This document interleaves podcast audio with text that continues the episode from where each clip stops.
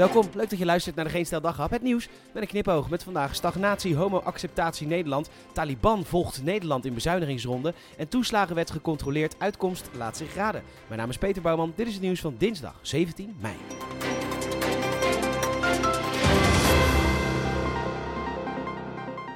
Het is vandaag de dag tegen homofobie en het is een gitzwarte dag in de Nederlandse geschiedenis. Volgens de N O S stagneert de acceptatie van homoseksuelen. Wat erg, we lijken Iran wel. Ayatollah sta ons bij. Het cijfer blijft steken op zeven procent. zeven procent van de Nederlanders accepteert homo's niet. Dus slechts drieënnegentig procent vindt homo's geweldig of ze staan neutraal. Vreselijk. Hoe overtuig je die laatste zeven procent, hè?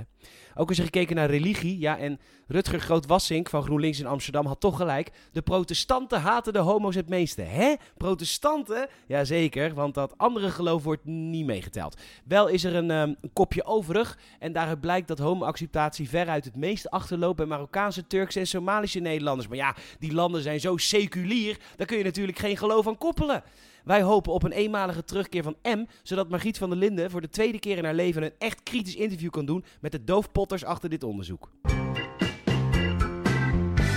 In navolging van de Nederlandse staat, die werknemers bij de Belastingdienst liet weggaan omdat het maar duur was en zo en de organisatie kon wel kleiner en die toeslagen, dat is toch allemaal geautomatiseerd. Naar dat model bezuinigt ook de Taliban op een mensenrechtenorganisatie. Het wordt allemaal te duur. De regering heeft een begrotingstekort van vierhonderddrieëntachtig miljoen euro. Zo werd dit weekend bekend. Ja, heren en heren van de Taliban. Al die toeslagen en stapbudgetten en diversiteitstraining en zo. Beetje beter besturen. Hup, hup. Er is dus een wet in de maak, de wet voor de afhandeling van de toeslagenaffaire. Staatssecretaris van Toeslagen de Vries, um, check, we zijn het enige land die zo iemand heeft, die zal geen staatsbezoek afleggen. En here is the Dutch Secretary of State for Allowances, Aukje de Vries. Maar goed, Aukje de Vries was wel verstandig, want ze liet de Raad voor de Rechtspraak er even naar kijken, naar die wet. En dat mag ook wel eens gezegd worden, dat is vooruitgang. Dat iemand van het kabinet zegt, ja, ik laat er even een volwassene naar kijken. In plaats van, oh mijn god, maar wacht, wat we wilden kan helemaal niet. En is een zwarte lijst opeens discriminerend, maar we hebben een algoritme dat draait op Windows X P. Hoe kan dat nou? Maar goed, de volwassenen zeggen nu dat het veel te complex is voor de gedupeerden. Want in het wetsvoorstel staan, aldus de N O S, vier vormen van schadeloosstelling. Een compensatie, hm, hm, hm. een tegemoetkoming, dus eigenlijk een soort ja, toeslag. Een vast eenmalig bedrag, dus dat, dat is een compensatie.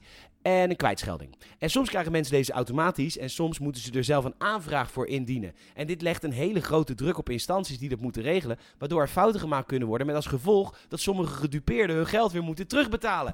En dan heb je opeens de wet voor de afhandeling toeslagenaffaire ouders toeslagen afhandelingswet gedupeerden. Hier met dat kind! In de rechtszaak van Johnny Depp tegen Amber Heard is een interview getoond dat Twan Huys had met Amber Heard in R T L Late Night. Heeft het programma sinds het stoppen in tweeduizend negentien eindelijk eens kijkcijfers en een geïnteresseerd publiek. Bedankt voor het luisteren. Je zou ze enorm helpen en vertel een vriend of vriendin of familielid over deze podcast. Mond-tot-mond reclame. Je kan een uh, Apple Podcast review achterlaten, vijf sterren alsjeblieft. En dat kan ook in Spotify. Nogmaals, bedankt voor het luisteren en tot morgen.